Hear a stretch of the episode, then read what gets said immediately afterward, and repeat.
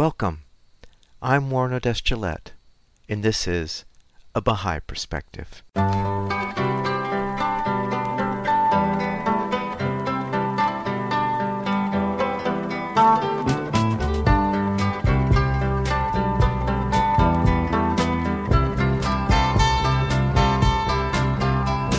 Welcome to A Baha'i Perspective.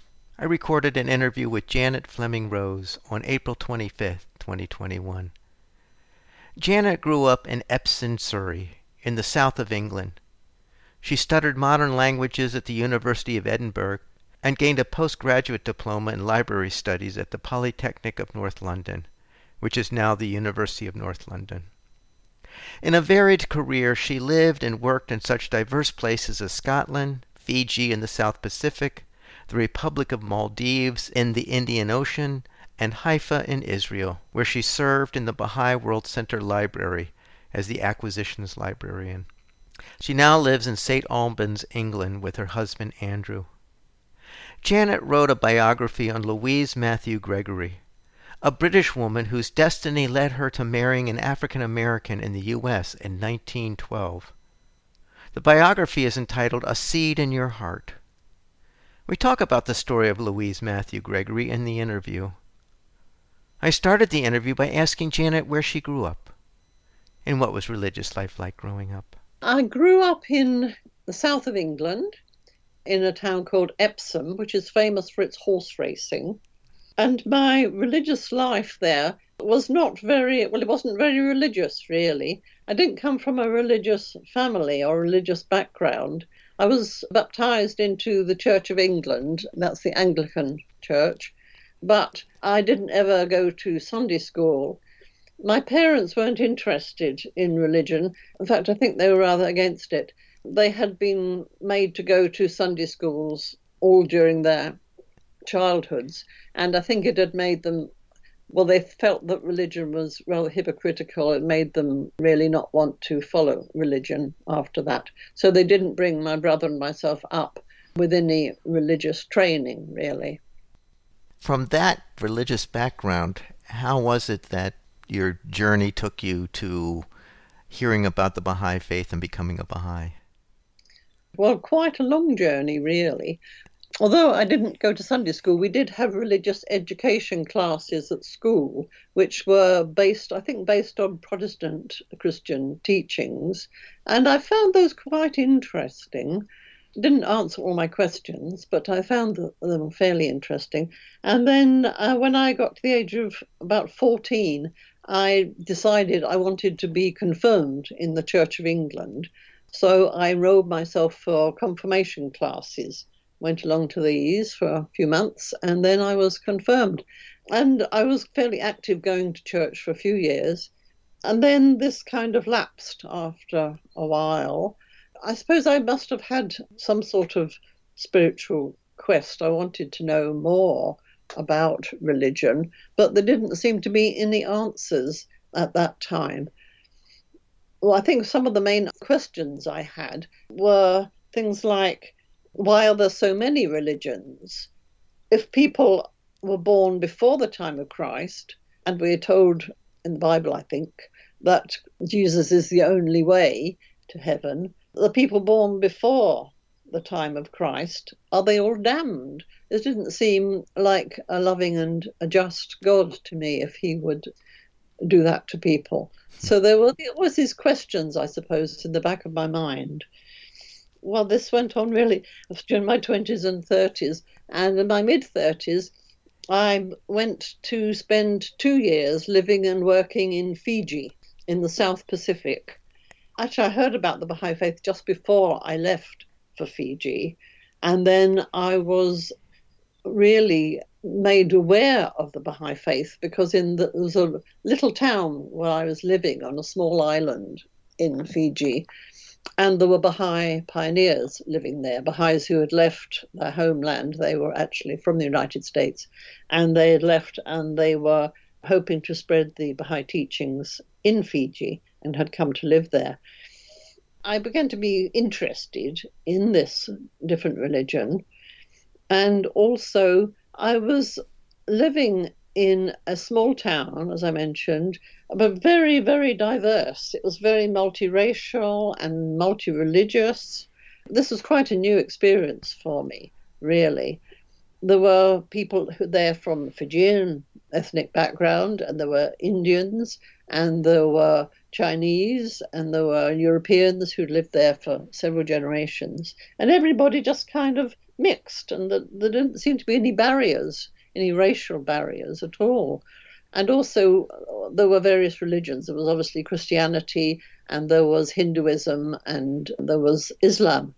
And in this little town, everybody celebrated everybody else's holy days. So everybody celebrated Christmas, everybody celebrated um, Ramadan.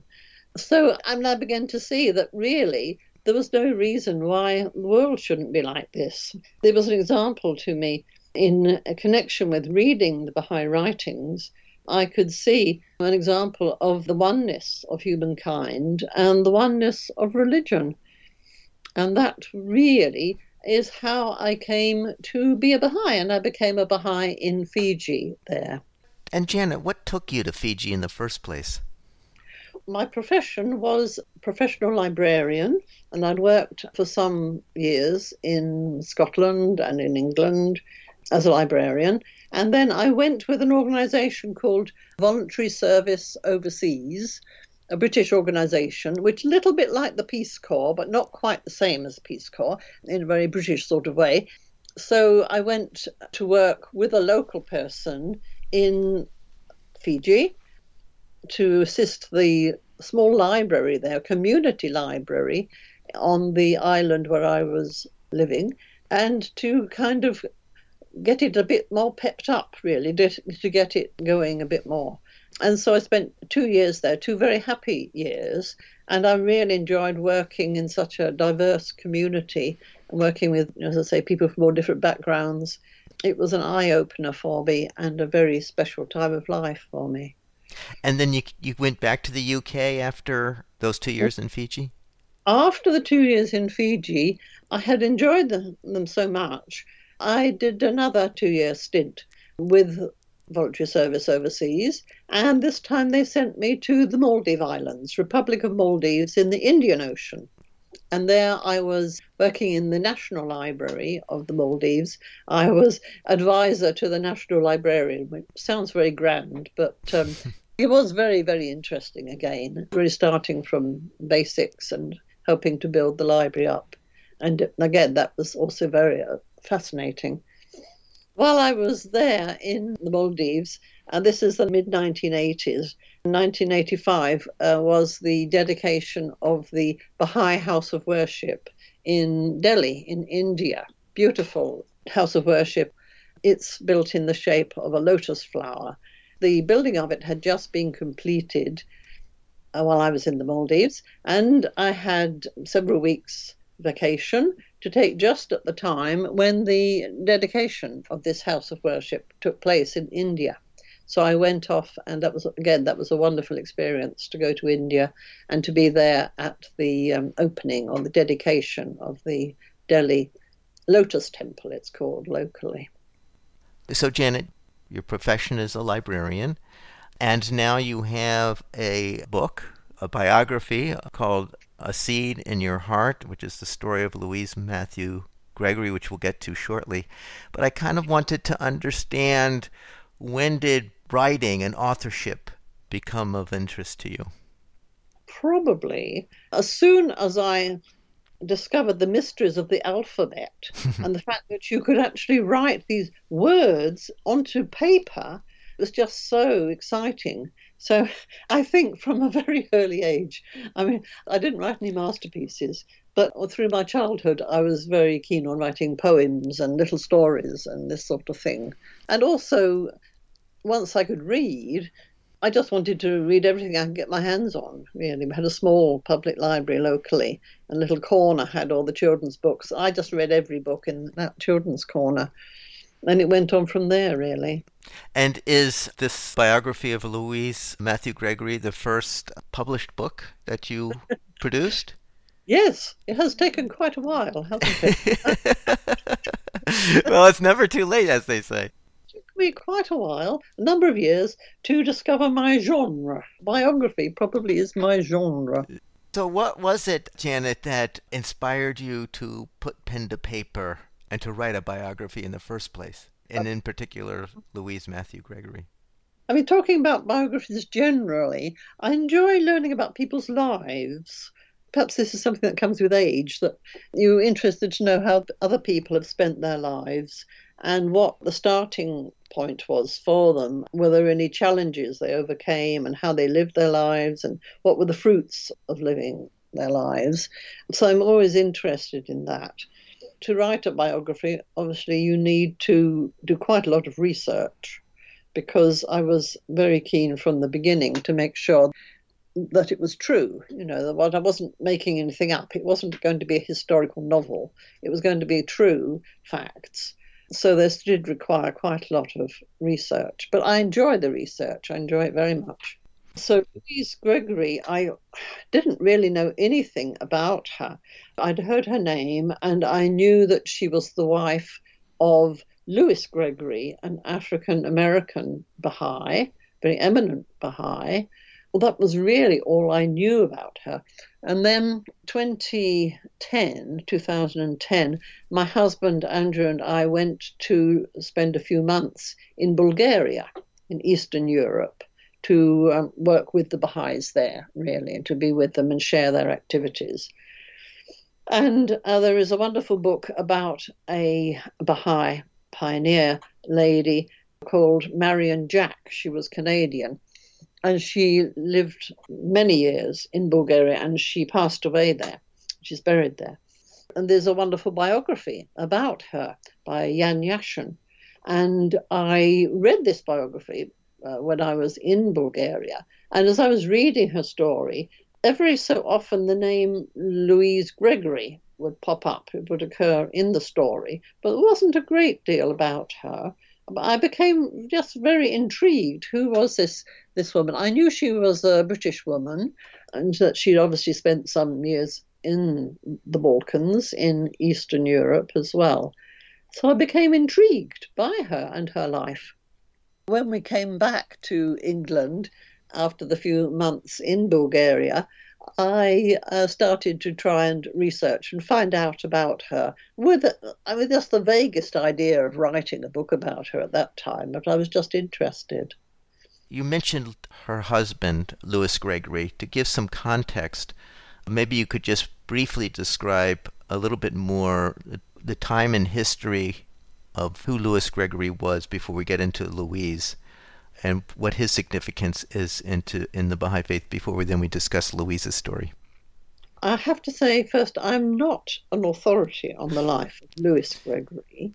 I know a little about him, obviously because he was the wife of this woman I was writing the biography of. But what I know of him is that he was an African American lawyer.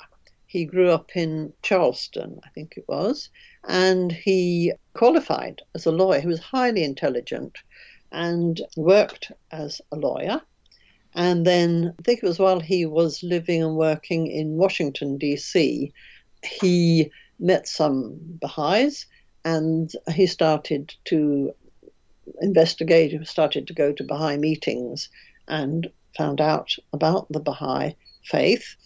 And he became a Baha'i actually in the same year as his wife. They didn't know each other at this time at all, but they both became Baha'is in 1909.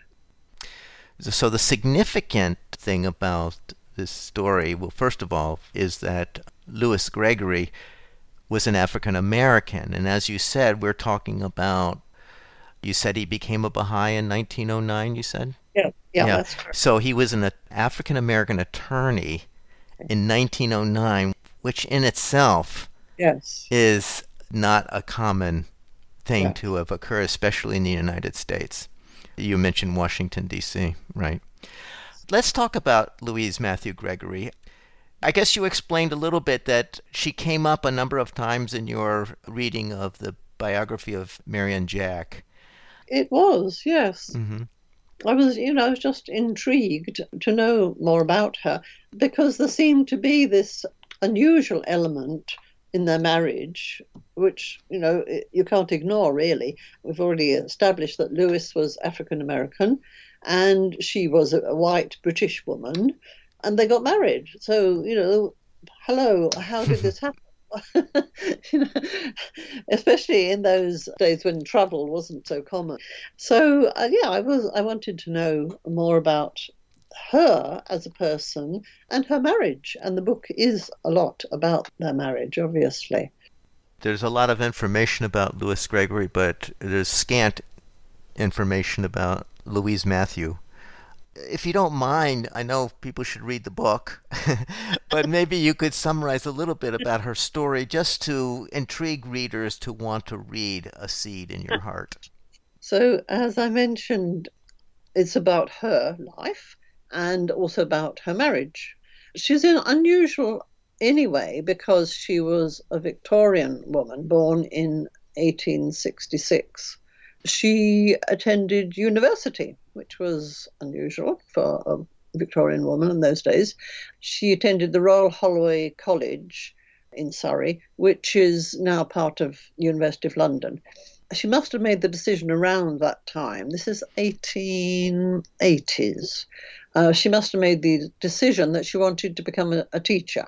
And she went to Edinburgh to a teacher training College there, where she took part. She attended lectures at Edinburgh University. This was also was quite um, extraordinary to me because I am a graduate of Edinburgh University, and mm. so it was quite astounding to find that she mm. had, you know, she had preceded me. She'd been there before me, and so she became a teacher. And she was one of the first women to be a qualified teacher in Great Britain, actually. And then uh, I think a few years passed, and she went with a female friend that she had made at the college and went to teach in Luxembourg. So she was teaching in a government school and she had private pupils. And she lived for, not sure exactly, I think it was nine years in Luxembourg. And then after that, she went to live in Paris. And it was while she was living in Paris that she met some Baha'is because Paris at that time was the center, really, of Baha'i faith taking off, if you like, in Europe. There were amazingly charismatic Baha'is who were there. Louise was a singer. She had a lovely soprano voice. So it seems likely that she attended musical evenings that some of the Baha'is there in Paris were holding. Apart from enjoying the musical activities, she learnt about the Baha'i faith, which appealed to her. It seems that it appealed to her straight away the teachings of oneness and all religions coming from the same God. Towards the end of the year 1909, she wrote to Abdul Baha. Now, Abdul Baha was the eldest son of Baha'u'llah, the prophet founder of the Baha'i faith. Baha'u'llah had passed away in 1892, so he was no longer on this earth, but his son, Abdul Baha, was seen as the foremost, the leader of the Baha'is at that time. And he was living in what was Palestine at that date. He was living in Akka, or Acre in Palestine. So she wrote to him and declared that she wanted to be a Baha'i. And there are several letters that are still kept in the archives from Abdul Baha that he replied to her. And then after that, we're not quite sure the actual details of it, but she kept obviously kept in touch with the Baha'is. We think she went back to England for a while. And then Abdul Baha was able to travel. He had been a prisoner for 40 years. And uh, with the fall of the Ottoman leaders in Turkey, he was released from his prison. He was able to travel widely. He went to Egypt. And then later he went to Europe, he went to Britain, he went to France, and then undertook amazing journey to the United States and Canada. As soon as Louise became a Baha'i herself, she wanted to go on pilgrimage. She wanted to meet Abdul Baha. So she wrote to him and said that she wanted to do this. Unbeknownst to her, exactly the same time, Louis Gregory, who had become a Baha'i the same year, he was also writing to Abdul Baha and expressing his wish to go on pilgrimage and to meet Abdul Baha. But Abdul Baha said this was not the time yet, and it wasn't until 1911 that Abdul Baha wrote to each of them and said this was a good time. At that time, Abdul Baha had set off on his travels and he was in Ramleh, which is near Alexandria in Egypt. Louise went to visit Abdul Baha in Ramleh, and at exactly that time, Louis set off, set sail from the United States, and he arrived in Ramleh. And so Louis and Louise, they met each other for the first time in the presence of Abdul Baha, which is recorded in some memoirs, if you like, that Louis later wrote. And so we know this for sure that that's what happened. And they both were on pilgrimage together, visited Haifa and Acre together. So, and then after spending several months in Ramleh in Egypt, Abdul Baha set off. His health was not good. He was quite an elderly gentleman by this time, so he had been resting in Egypt and he set off for Europe. Louise later recorded that she was with Abdul Baha in London and Paris. She was one of the many, many people who attended Abdul Baha's talks, and which were in, held in churches and societies in most distinguished venues in London and Paris. Then Abdul Baha went back to Egypt for the rest. And in 1912, it was heard that he was going to take this amazing journey to the United States. We don't have details of correspondence, but somehow Louise knew that that's what Abdul Baha was planning to do, and it seems that he invited her to travel with him. So she journeyed down. The, the ship went first from Egypt, it went to Naples, and so she journeyed down to Naples in Italy. And she's travelled with Abdul Baha, one of a very small group of Europeans. There were Persian gentlemen who were accompanying Abdul Baha, but the very small select group of Europeans with him. And Louise was one of these people who was on the ship with Abdul Baha, and they arrived in New York. Although they had met in Egypt. What were the circumstances that had them meet again in the United States? I assume that that's what happened when she traveled with Abdul Baha to the United States, that they then were to marry. Well, yes, it wasn't as straightforward as that. It's a very, uh, very touching and very sweet story. It seems that Abdul Baha he kept dropping hints, really, that it would be a good thing for them to do. He wasn't forcing them to marry, but he was kind of uh, hinting that it would be a good thing to do. Actually, the title of the book, which is A Seed in Your Heart, that's part of the story of how they got together and eventually married. As I say, she went to Naples and she travelled with Abdu'l Baha on the SS Cedric from Naples to New York. And while they were well, they were just setting off actually on this ship, Abdu'l Baha said to Louise, he said the words, I said what I did because I saw a seed in your heart.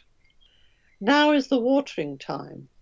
I saw one seed in your heart. I wish it to produce many seeds. Well, for quite a while, Louise was really baffled by these words and didn't really know what he could have meant. But later, after she'd married Louis, it became clear to her that Abdu'l Baha was referring to the attraction between herself and Louis. They were just friends to start with, but there was an attraction there. The ripening of this feeling into love and later marriage. And the one seed producing many seeds was the attraction of the hearts of the black and white races uh, produced by the Gregory's love and marriage as an example, if you like, of interracial marriage. And then I tried to develop this theme of the ripening of the seed throughout the book. Janet, would you like to read an excerpt from A Seed in Your Heart? Yes, I would. I will read a short excerpt. Oh, yes, here we go. So, as I mentioned, there were various hints from Abdu'l Baha that they should be very good friends. And then Louise actually, she must have been in a bit of a state of confusion or quandary because she wanted to know if what actually did Abdu'l Baha intend. And she came out with a question, asked him, um, Do you intend, Mr. Gregory and myself, to marry? And Abdu'l Baha replied, Yes, he did. And that he particularly encouraged interracial marriages. So, on the surface, it was a most improbable marriage. Not only were they of different races, one black, the other white, but they were also of different nationality and cultures, and from differing social backgrounds. She was from an affluent upper middle class family, accustomed to comfort, servants, and education, while he, though well educated, was the son and grandson of former slaves. In addition, she was eight years older than her fiancé, and at 46 was entering middle age, whereas Louis was still in his 30s. However, what they had in common was their deep, abiding allegiance to the Baha'i faith and their devotion to Abdu'l Baha. Because of this, they were content for their marriage to serve as an example of interracial marriage. They were both prepared to devote their lives to service of the faith, and this was to be their uniting strength. And despite their manifold difficulties throughout the years, theirs was to be an enduring, loving marriage of true soulmates. You know, this is a dangerous time, and especially yeah. for an interracial couple. This was in what, 1920?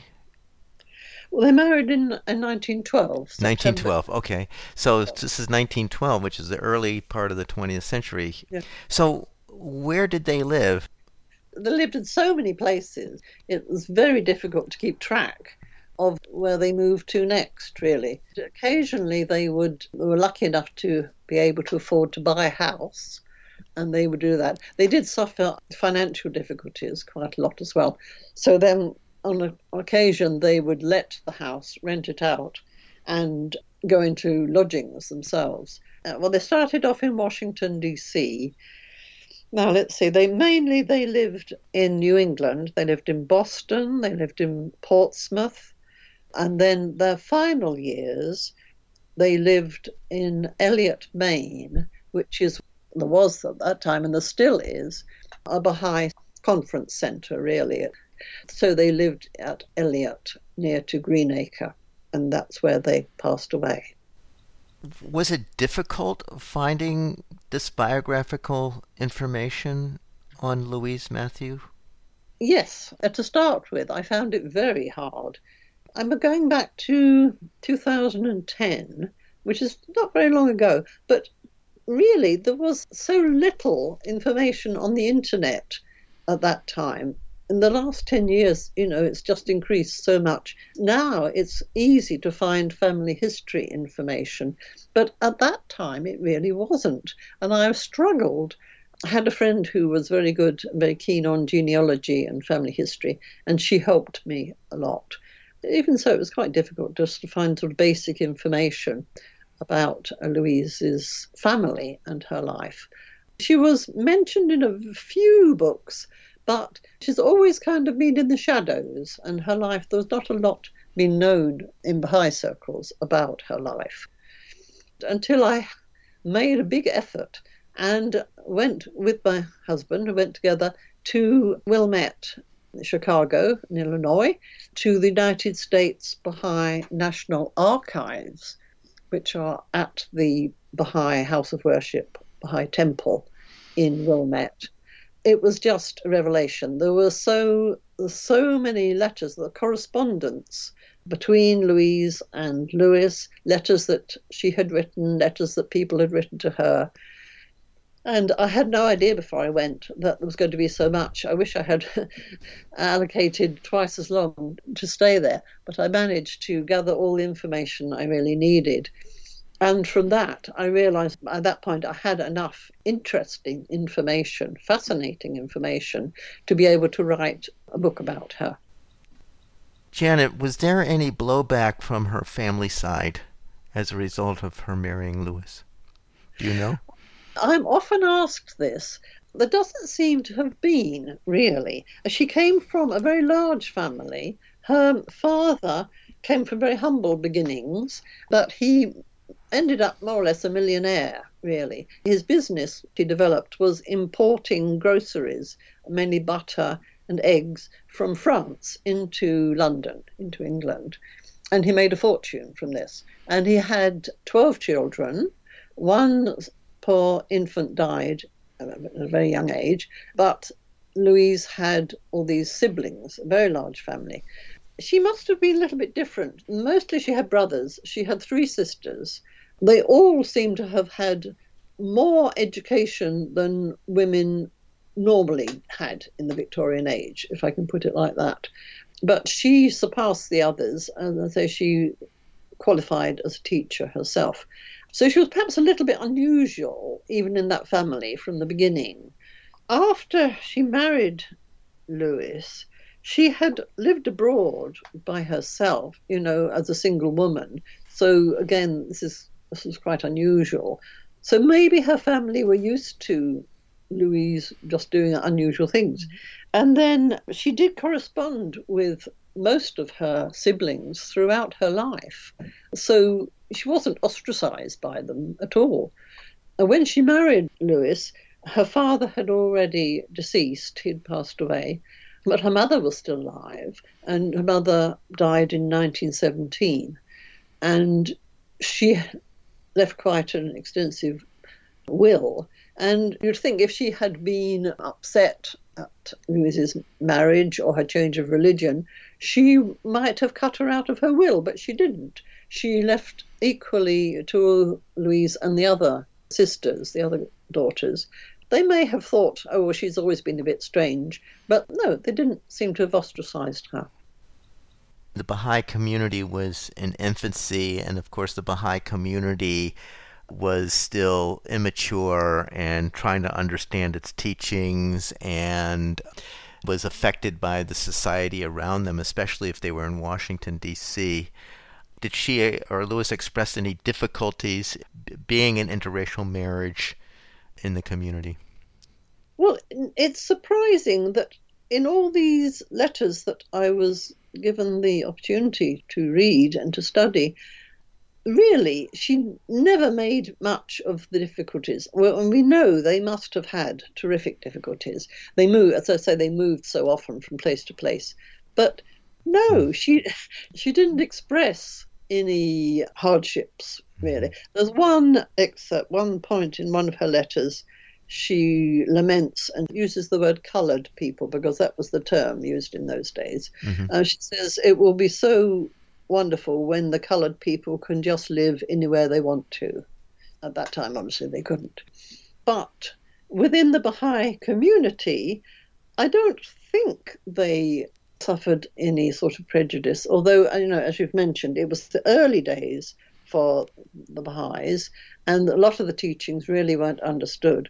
And it was difficult in Washington in particular, it seems, for the Baha'i community to come to terms with the fact that all the races should meet together is fundamental to the Baha'i faith. But this was quite a problem in the early years mm-hmm. in Washington. In some of her letters, it's obvious that she's struggling, or the, the two of them, the, the couple themselves, are struggling with this problem of where could the Baha'is meet that was acceptable to all of them. So now that you have this biography under your belt, do you have any current writing projects or plans for another? Well, you know, I tend to have ideas that I'm mulling over in my mind, and this can go on for some time. It can take quite a while before this gestation, if you like, is completed. But yeah, I have one or two ideas sort of going around in my brain at this time. And one in particular, I have been researching another British Baha'i woman. This lady quite, quite different in character and in things that she did in her life, quite different from Louise Gregory, but I think equally fascinating. Her name was Beatrice Irwin, and she was born in India because her father was chaplain to the British troops in India at that time. And she was a world traveller. She went to every continent, really. And she also had a successful acting career. That was before she became a Baha'i. She met Abdul Baha in Paris and became a Baha'i. And she was a poet, she was a journalist, she became a traveling teacher for the Baha'i faith and apparently was an outstanding speaker. And at the same time, she was a pioneering female engineer, a very early woman scientist. She was a pioneer in lighting engineering. Yeah, so you see, I'm quite sold on this. this life of this woman, I find it very interesting. And I've been able to also look at her correspondence from the United States Baha'i archives, and I've been working on them, studying them for the last um, 18 months or so, I think it must be now. So, this is perhaps the major project that I'm working on, thinking about at the moment. So, Janet, I want to thank you so much for taking this time to share about your book, A Seed in Your Heart. It's just the story about Louise Mathew Gregory. Thank you so much, Janet. My pleasure. Thank you so much for inviting me, Warren. I hope you enjoyed that interview with Janet Fleming Rose, author of the biography A Seed in Your Heart, about Louise Mathew Gregory, a British woman whose destiny led her to marrying an African American in the U.S. in 1912. You can find this interview and other interviews on the website of BahaiPerspective.com and on the YouTube channel of Baha'i Perspective. You can also find the podcast on Spotify and iTunes. For information specifically on the Baha'i Faith, you can go to the website baha'i.org or you can call the number 1 800 22 Unite. I hope you join me next time on a Baha'i Perspective.